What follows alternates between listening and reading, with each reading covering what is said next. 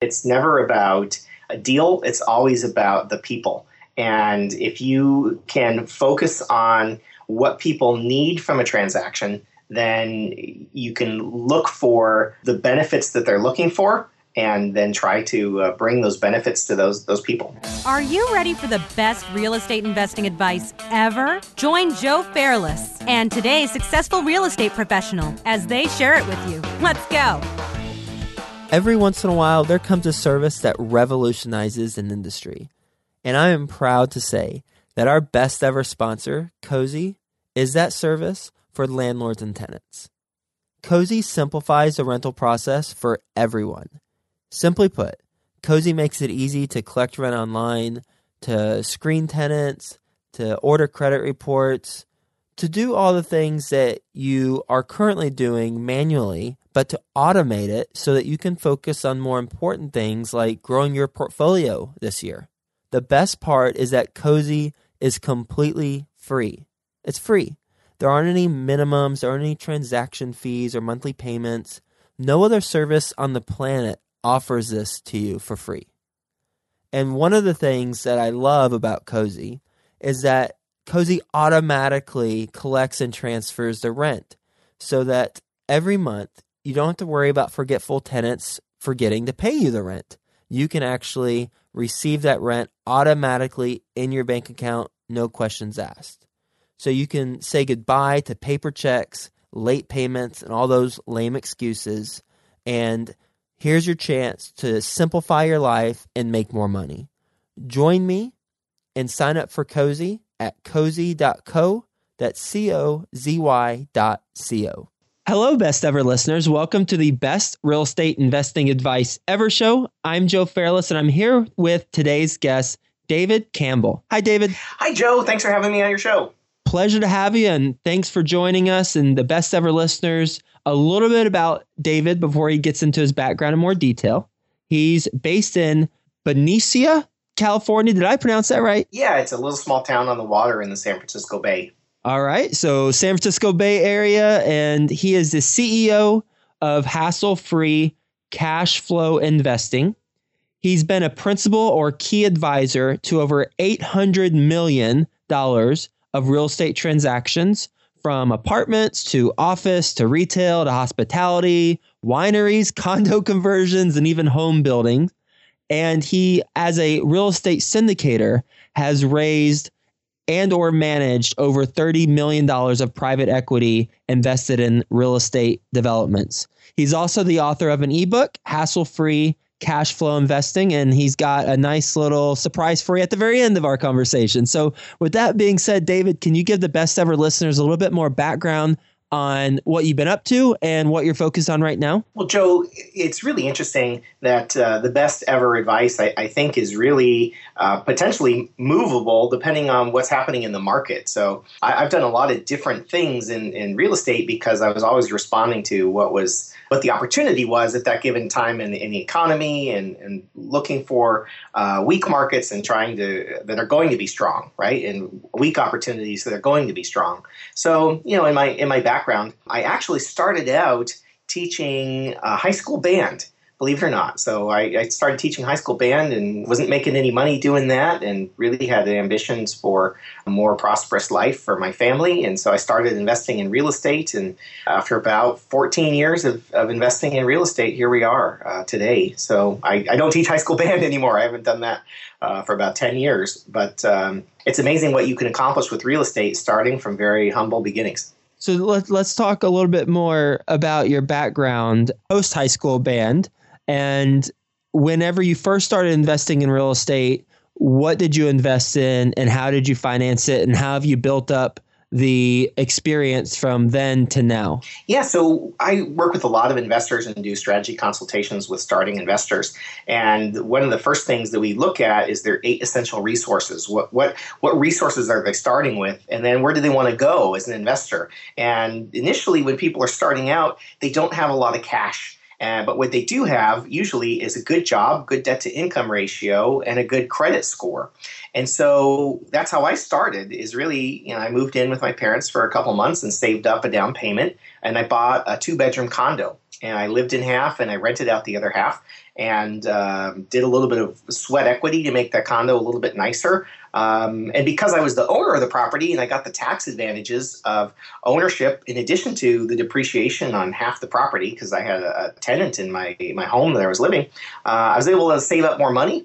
And then after uh, two years, I sold that condo, basically taken very little money down and turned it into about $50,000, which was huge based uh, relative to my salary as a teacher. Uh, and then I rolled that into another house. And it was a six bedroom house. And I lived in one bedroom and I rented out the other five bedrooms. And um, my five tenants that lived with me, my five roommates, they paid for my entire mortgage payment plus the utilities plus i got to live there free. So i looked really good to a banker because now i had a job but i had no housing payment. So i was able to refi my primary residence. It had gone up in value um, this is early 2000s where everything went up in value. And uh, took the money out and I bought three more rental properties. I could do that because the loan programs were very liberal at the time, and I had a good debt to income ratio, and I had uh, the money that I was created from the equity in my property, and those rentals did well. And then I 1031 exchanged those into more single family homes, and those did well. And then I 1031 those into a 30 unit apartment building near San Francisco that I converted to condominiums and uh, sold off those condominiums one at a time, and I did very well uh, with that project. And then that started my my bug as a developer. So as a developer, I, I started uh, working on uh, different development projects, but I had just enough experience and capital to get into them, but not enough experience and capital uh, to really take them through completion. So I, I, put together a team of advisors and a team uh, to help with projects, and that got me into syndication because I, I, needed uh, to fill the development projects I wanted to do. I needed to work with other people's capital, and so got into syndication and figured out how to do that. And now our, our company has syndicated several shopping centers and some medical office as, as a way of keeping the lights on. You know, despite what, what's happening in the, the home building economy, which is my core business for someone who has a couple properties right now, knowing that the the loan programs are have changed, but the mentality of if you want to get something done, there's always a way. Um, and I, I know based on your experience, you're you you obviously have to be a resourceful person.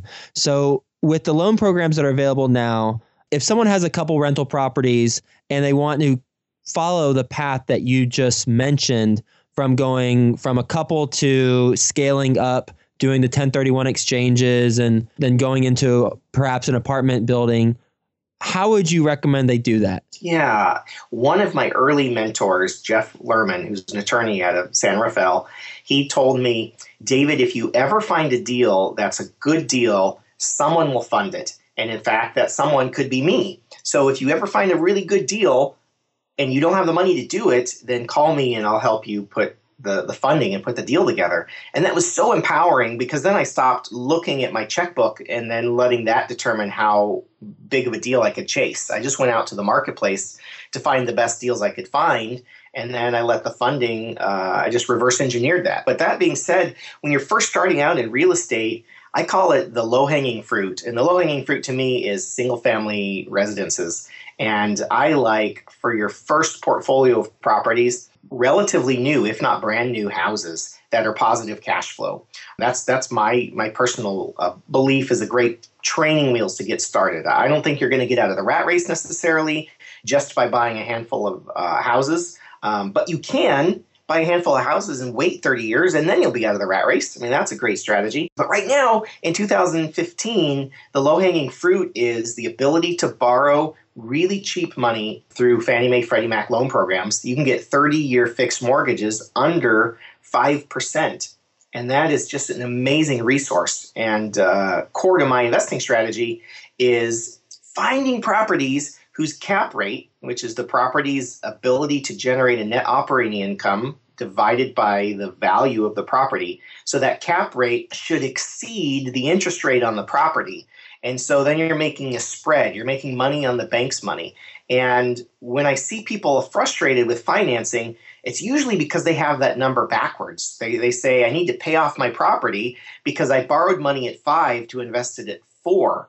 And that doesn't make any sense. You got to borrow money at five to invest it at six or better. And so when financing is cheaper than your earning rate, then the more you borrow, the higher you earn, the higher your yield goes. And so leverage becomes your friend. So right now, for people just starting out, I would go find as many single family homes that you can find that uh, produce a cap rate above the cost of borrowing, above the interest rate, and uh, lock in that 30 year fixed money. And then once you get to um, 10 loans, then your borrowing capacity gets a lot harder, right? The first four houses are easy to finance. And after that, uh, you got to get a lot, little bit more creative. I love that you called out the ability to borrow cheap money right now in 2015 because it's so true. Through the the interest rate historically is incredibly low. It's not as low as it was a couple years ago, but big picture wise, it is. You know, uh, for investors who are investing in the, I believe it was late 80s or early 90s, I wasn't investing because I was uh, not even in middle school, I don't think, at that time. But I remember them talking about how interest rates were close to 20% at that time. And now we're at a point in the the economy where we have low interest rates. And I love how you simplified it and said, well, all you got to do is make a higher cash flow than the interest rate that you're borrowing at, and that's your spread. And I, I, I think that's just incredibly, uh, incredibly practical advice for for how to approach it. And we haven't even gotten to your best advice ever. So let me officially ask you, David, what is your best real estate investing advice ever? Well, I think we led up to it, and that is buy very hassle free properties, properties that are within your core competency to own, and that's going to change throughout your life. Buy cash flow producing properties whose cap rate is higher than the interest rate and get as much long term fixed interest rate debt as you can uh, against those properties. And if you do the formula right, the more you borrow, the better your cash flow will be. The more you borrow, the better your return on investment will be. And so it, it's really a mathematical equation that the cap must exceed the interest rate. Uh, and then the net result, based on your amortization schedule, should be at least you know positive one dollar a month cash flow positive. Because uh, I, I like to joke, how many negative one dollar a month cash flow properties can you own? Well, there's a limit, right? Even if it's only negative one dollar a month, there's only so many you can buy because it starts depleting your your resources. But how many positive one dollar a month cash flow properties can you own? And the answer is an infinite number. You can have an infinite number of positive cash flow properties because each one of those is adding to your monthly cash flow. That's another, you know, tied into the strategy is all about cash flow. It's, it's really the, our, my best investing advice is tied into our, our, our brand name, which is hassle free cash flow investing. And when you're investing, interesting component of that is not trading your time for money. It's trading your resources for money, your resources of cash, cash flow, equity, your credit, using those resources to produce a return for you. As soon as you're trading your time for money, like flipping houses or doing development, both of which I do and I'm happy to do, but those that's no longer an investment. That's a job. You, have traded your, your, your time for a profit. Um, even if it's time plus money that is a profit, that's no longer investing. Uh, it's just a high high pay job. So, in a nutshell, um, positive cash flow at least one dollar, cap rate higher than the interest rate. Get as much debt as you can against that that property that's fixed interest rate, and that is my best investing advice. And I wholeheartedly agree with that approach, definitely for the first property and for beginners. And there's no way anyone would be against that. Any sane person would be against it uh, by saying, I want a negative 1 instead of a positive 1. But I, I want to ask you one aspect of that because you know the more successful uh, investors I speak to, the more books I read, the more experience I have in an, as an investor. Where I started the same approach that you're mentioning now, buy a hassle-free property. Um, so I bought in 2009, hassle-free home. It was you know built in 1986 or 1987. Um, no maintenance. I did the same rinse and repeat model three, four, actually three more times. But then I realized, wait a second. When I buy a hassle-free property, and I know you've someone's asked you this before, so I'm curious about your response. When I buy a hassle-free cash flowing property, that might imply that I'm buying a premium. Therefore, there's not as much of a value add component to it, similar to when you did, I imagine, the 30 unit apartment building and you made them into condos. Through that conversion, you added value and you probably made more than if you had not done the conversion. So, how do you get value add plays with hassle free investments? And or can you? Yeah that's a great when you start talking about value add to me you're adding resources beyond capital into the deal structure itself. And to me that takes it out of the world of investing and into trading and into development. And it's a job it's a business so those people who already, um, you know, they want to quit their job and they want to have a real estate company and real estate business, that's awesome. You can make a bunch of money in real estate, you know, running a real estate company. But if you are, uh, as a lot of my clients are, you know, highly paid professionals, either, you know, doctors or lawyers or engineers or software uh, people, you know, they don't really want to quit their day job. They just want to have an alternative to the stock market. They want uh, to have a higher yield and a more predictable asset. They want something that they can touch and feel and own. So I don't see that there are a lot of value add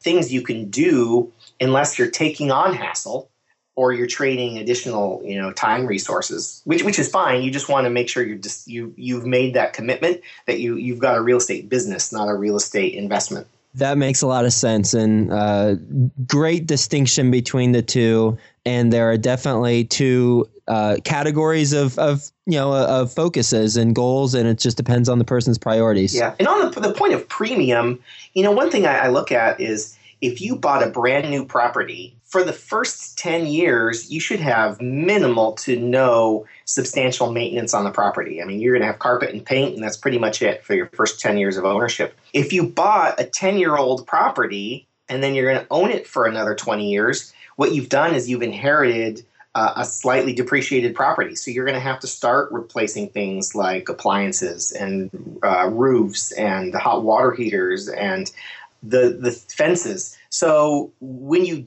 buy a brand new property, uh, and I'm a little bit biased because I own a home building company and we sell new homes to investors. So I, I, do have that built in bias as a disclosure. But I really believe in it because if you buy a brand new property and you hold it for 10 years, you might escape ever having to pay uh, to replace any of those major capital items. And so you you've paid for them up front in the purchase price and a small premium, but you've done it with financing, right? And I would rather get into a property and everything is new and hassle free for the first decade of ownership than to buy something old because I've done this. You buy something old and then it's like every six months you got to write another check and you got to keep investing into that property.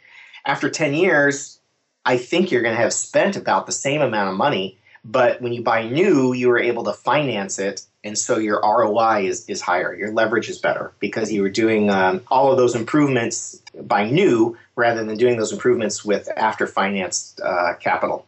All right, it's time for the best ever lightning round. Are you ready? I'm ready. All right, first, a quick word from our wonderful best ever sponsor. Best ever listeners, it's 2015, and wouldn't you like to simplify the landlording process and automate it as much as possible while making more money along the way? It's a landlord's dream, right? With online rent payments, applications, and secure credit reports, Cozy makes being a landlord incredibly easy. And best of all, it's completely free. Sign up for Cozy at cozy.co. That's C O Z Y dot C O. Okay, David. Best ever book you've read? Think and Grow Rich by Napoleon Hill. And I didn't actually understand the book when I read it. And you can actually just take the title. And if you really digest the title, that's the entire book. But until I had read that book and really pondered on the concept, uh, I didn't realize that I was my own impediment to getting rich, just my own mindset. And once I changed my mindset, I got rich. When I meet people without uh, a lot of wealth, I, that's their usually their biggest obstacle is not capital or knowledge; it's their own ability and uh, belief in themselves. One of the classics and best ever listeners. I know you like audio, so you can go to free besteverbook.com and get a free audio version of a book like that best ever personal growth experience and what you learned from it? Uh, Jim Rohn, who's unfortunately uh, deceased, he uh, produced an amazing event in about the, the 2000 era. and uh, it is on DVD and and uh, CD, and it was a, gr- a great collection of uh, Jim Rohn and Brian Tracy and Dennis Waitley and Zig Ziglar. They got together for a conference in Anaheim at a two or three day event and really powerful collection of audio and just listening to that audio every day on my way to work. I had an hour a day commute and just listening to that every day. I think that's what made me rich is that just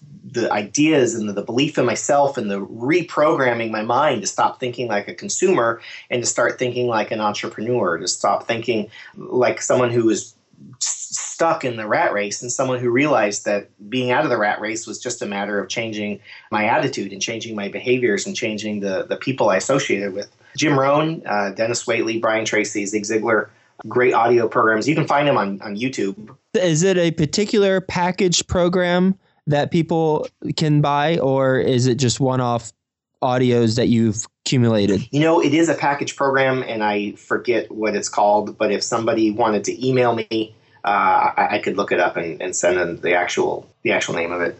Yeah, I'll go ahead and put it in the show notes as well, and we'll we'll include that so the best ever listeners can can check it out. And so selfishly, I can buy that. best ever success habit you practice? Keeping lists. There is a software program called Workflowy, and it's a free app and I can have it on my phone and I can share lists with other people. And anytime I want to think of something, I put it on my workflowy because I can put it on my phone. And then if I want to share that list with somebody, uh, it's a way of organizing thoughts, a way of uh, creating accountability uh, with our team. And uh, oftentimes I'll create discussion lists where if I want to talk to somebody about something, I'll make a list uh, and then share it with that person. And then when we meet, I haven't forgotten about you know what we are going to talk about, and we can track our progress on, on that. So work workflowy.com, free app. F L O W E Y? Yeah, work F L O W Y. F L O W Y. Workflowy. I'll check that out too. Yep, free app. Best ever deal you've done? Uh, I bought some land that was worth about, uh, let's just say, a million dollars and I was able to pick it up for about $500,000 and get a bank loan for $600,000 against that land. And so I was able to put uh, $100,000 in my pocket and have an asset that was worth substantially more than my bank loan, and then eventually sold that land in pieces for the market value. Wow. And how, how'd you come across the land? that was worth about a million, but acquired it for half of that? Uh, I was meeting with my banker about the financing of a medical office building that I was syndicating, and the banker saw on my application that I own a home building company, and they said, uh, "We want you to check out this bank-owned subdivision that we we took back." And so I did, and I liked it, and I didn't really want to buy it. That's one of the keys maybe for getting great pricing on things is not to be married to the deal so that you overpay. So I made them the I don't really care about your deal offer price. And I think I offered them probably 400,000 or 40 cents on the dollar. And, and they came back at, um, you know, uh, you know, 60 cents on the dollar. And then I knew we, that they were, uh, I smelled blood on the table. I knew they were ready to deal when they were willing to let it go that, that cheap. So then we, we put a deal together. Best ever quote.